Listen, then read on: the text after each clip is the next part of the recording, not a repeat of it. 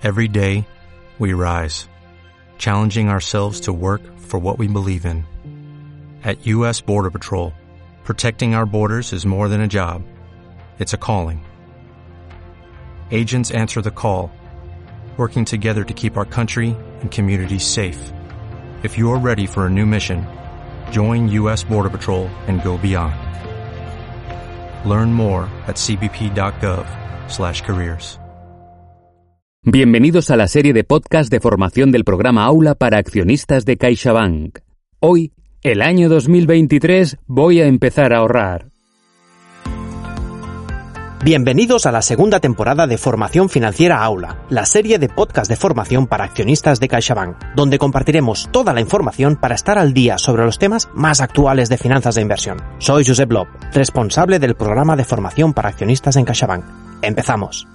Podcast Programa Aula.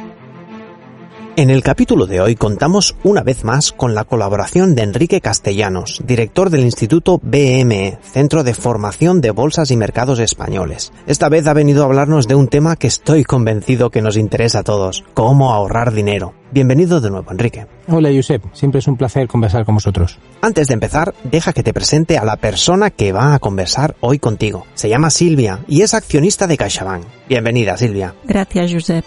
Enrique, te dejo con Silvia, cuando quieras.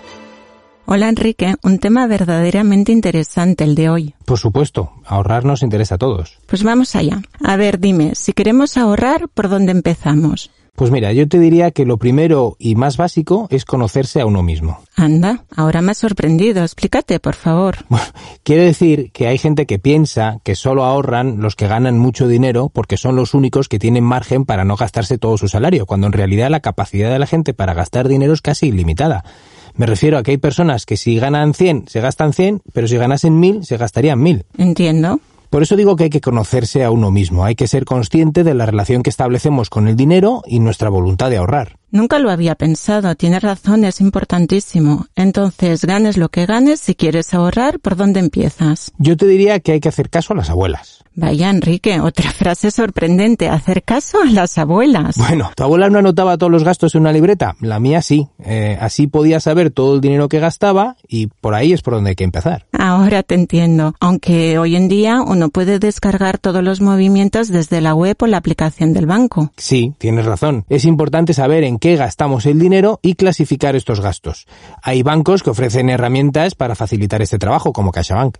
Pero cuando dices que hay que clasificar los gastos, ¿a qué te refieres? Hay que distinguir entre los gastos que son necesarios, como la luz, el agua, electricidad, la hipoteca, de los que son prescindibles, que están directamente relacionados con el ocio. Entonces, ir a comer a un restaurante, ir al cine, comprar ropa por capricho, ¿estos serían ejemplos de gastos prescindibles? Exacto. Hay que saber primero en qué gastamos el dinero para saber en qué podemos ahorrar. Y está claro que la opción más fácil es ahorrar en aquellos gastos relacionados con el ocio. Y eso implica pues hacer algunos sacrificios, claro. Oye, ¿y no podemos ahorrar algo de los gastos imprescindibles? Algo podremos hacer si los analizamos bien, indagar si existe alguna tarifa de la luz, el gas o el agua más adecuada a nuestro estilo de vida, conocer los horarios en que la luz es más económica para entonces poner la secadora, buscar alguna compañía de teléfono móvil más económica o que nos ofrezca alguna promoción con la que ahorrar dinero, revisar los seguros que tenemos contratados por si hay algunos se nos solapan o sopesar si realmente los necesitamos o no, pero con todo esto, aunque seamos muy eficientes,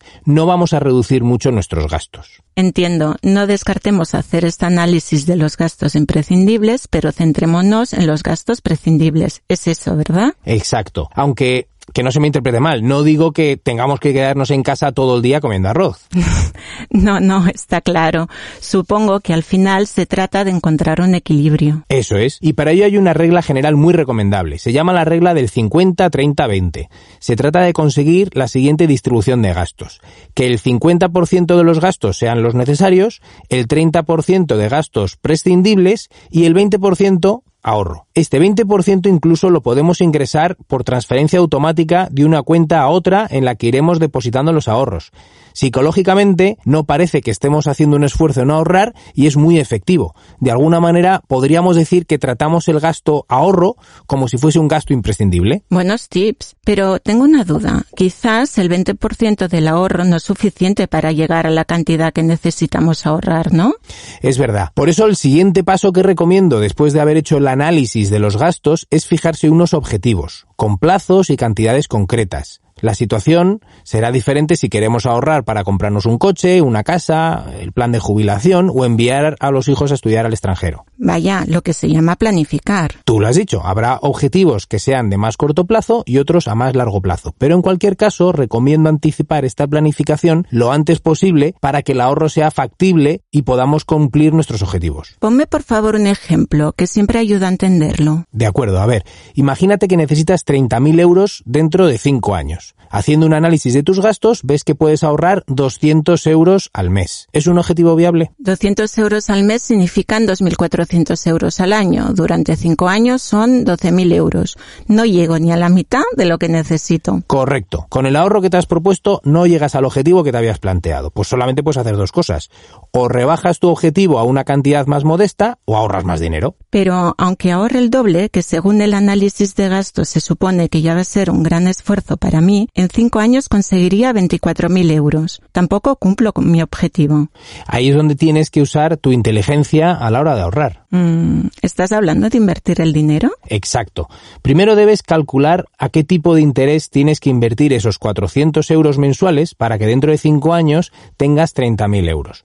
Con la ayuda de una hoja de cálculo o una simple calculadora es fácil saberlo. Necesitas casi un 9% anual. Pero lo veo difícil, habría que arriesgar muchísimo. Pues no te queda otra que ahorrar más cantidad de dinero cada mes o rebajar la cantidad total final tu objetivo, vaya. Ya veo, pues no sé qué decirte. No veo factible ninguna de las dos propuestas que me planteas. Ahorrar más cada mes es un esfuerzo que quizás no puedo hacer y bajar mi objetivo, según para que nos imaginemos que necesito ese dinero, tampoco es posible. Por eso te decía que es importante anticipar la planificación del ahorro. Fíjate, si hubieras anticipado un poco más, podrías ahorrar los 200 euros que inicialmente planteabas, invertirlos al 4% durante 10 años y tendrías los 30.000 euros. Es lo que se llama capitalización compuesta, porque los intereses se van acumulando y generan más intereses. Esto hace un efecto multiplicador en tus ahorros, mejor dicho, exponencial, y cuantos más años mejor. De ahí que tenga sentido anticipar el ahorro el máximo tiempo posible. ¿Quieres otro ejemplo? Sí, por favor. Imagínate que cuando una persona empieza a trabajar, pongamos por ejemplo que a los 24 años, ahorra 200 euros al mes y los invierte al 6%, que es eh, factible y, y, con poco riesgo. Cuando se jubilara, esa persona tendría casi 500.000 euros. Vamos, para tener una buena jubilación merece la pena. Un ejemplo muy esclarecedor, Enrique. Déjame decirte una cosa. Hay que tener en cuenta que con objetivos a corto plazo podemos arriesgar poco por lo que invertiremos en activos más seguros, que siempre dan menos rentabilidad, mientras que los objetivos a más largo plazo, como los 41 años del ejemplo que te he puesto, podemos permitirnos algo más de riesgo. A cambio, obtendremos una mayor rentabilidad. Esta es la idea general, pero no para todo el mundo le es tan fácil hacer los cálculos que tú has hecho para el ejemplo.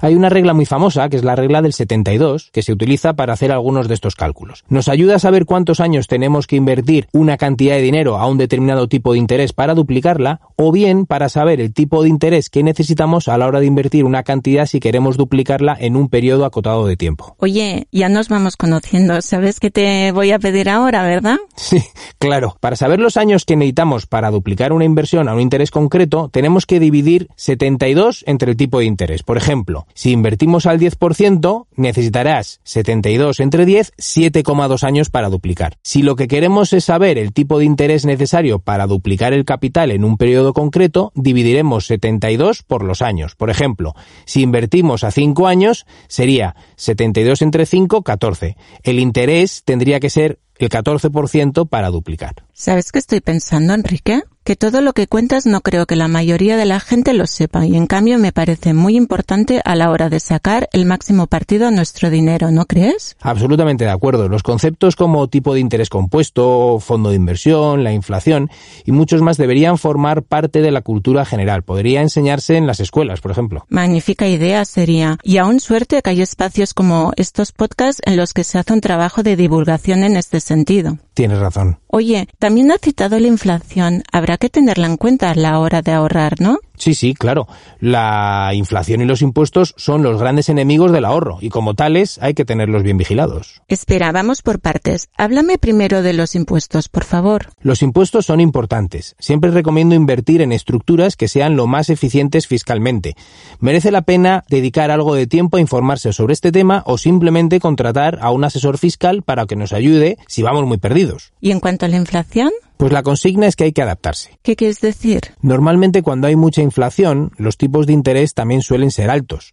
Por tanto, hay que estar alerta para evitar tipos de interés reales negativos. ¿Negativos? Te pongo un ejemplo. Si el banco me da una rentabilidad por mi depósito al 5%, pero la inflación es del 10%, en realidad estoy perdiendo un 5% de valor adquisitivo.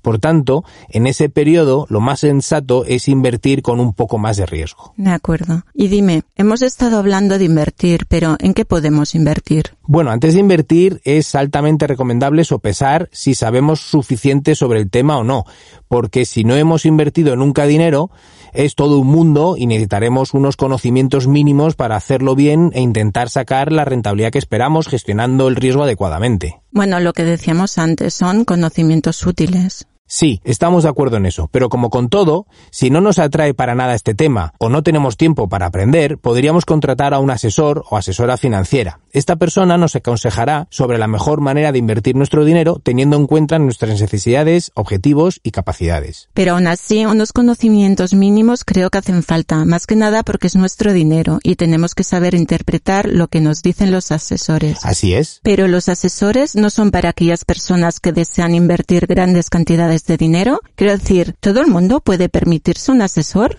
Pues me parece fantástico que me hagas esta pregunta, Silvia, porque creo que hay que quitarse de la cabeza que los asesores financieros son para ricos. Hay empresas realmente económicas, incluso nuestro banco presta estos servicios personalizados, pagando, claro. ¿Y cómo elegimos a nuestro asesor o asesora financiera? Pues igual que lo hacemos a la hora de elegir médico o médica. ¿Cómo? Quiero decir que recomiendo pedir una segunda y una tercera opinión sobre nuestros ahorros a asesores distintos y quedarnos con aquel profesional que nos transmita más confianza. Se trata de nuestro dinero y no podemos permitir que nos aconsejen mal. ¿Pero hay alguna base de datos a partir de la cual poder contactar? Sí, en la página web de la CNMV hay un listado con todas las empresas de asesoramiento financiero existentes. También tiene un listado de los denominados chiringuitos financieros, es decir, empresas no reguladas que han sido denunciadas por otros inversores. Hay que huir, por ejemplo, de los que prometan rentabilidades absurdas. Entiendo. Por eso decías antes que era importante tener un mínimo de conocimiento del mundo financiero. Exacto. ¿Y en qué tipo de activos recomiendas invertir los ahorros? Eso depende de las necesidades de cada uno y del riesgo que esté dispuesto a asumir. No hay rentabilidad sin riesgo y hay que tener claras dos premisas. ¿Premisas? ¿Cuáles? La primera es que, en términos generales, cuanto más tiempo establezcamos hasta la consecución del objetivo, más riesgo nos podemos permitir. Y la segunda, que siempre que hay más rentabilidad, hay más riesgo. Entiendo. Dicho esto, los activos que más riesgo tienen son los de renta variable.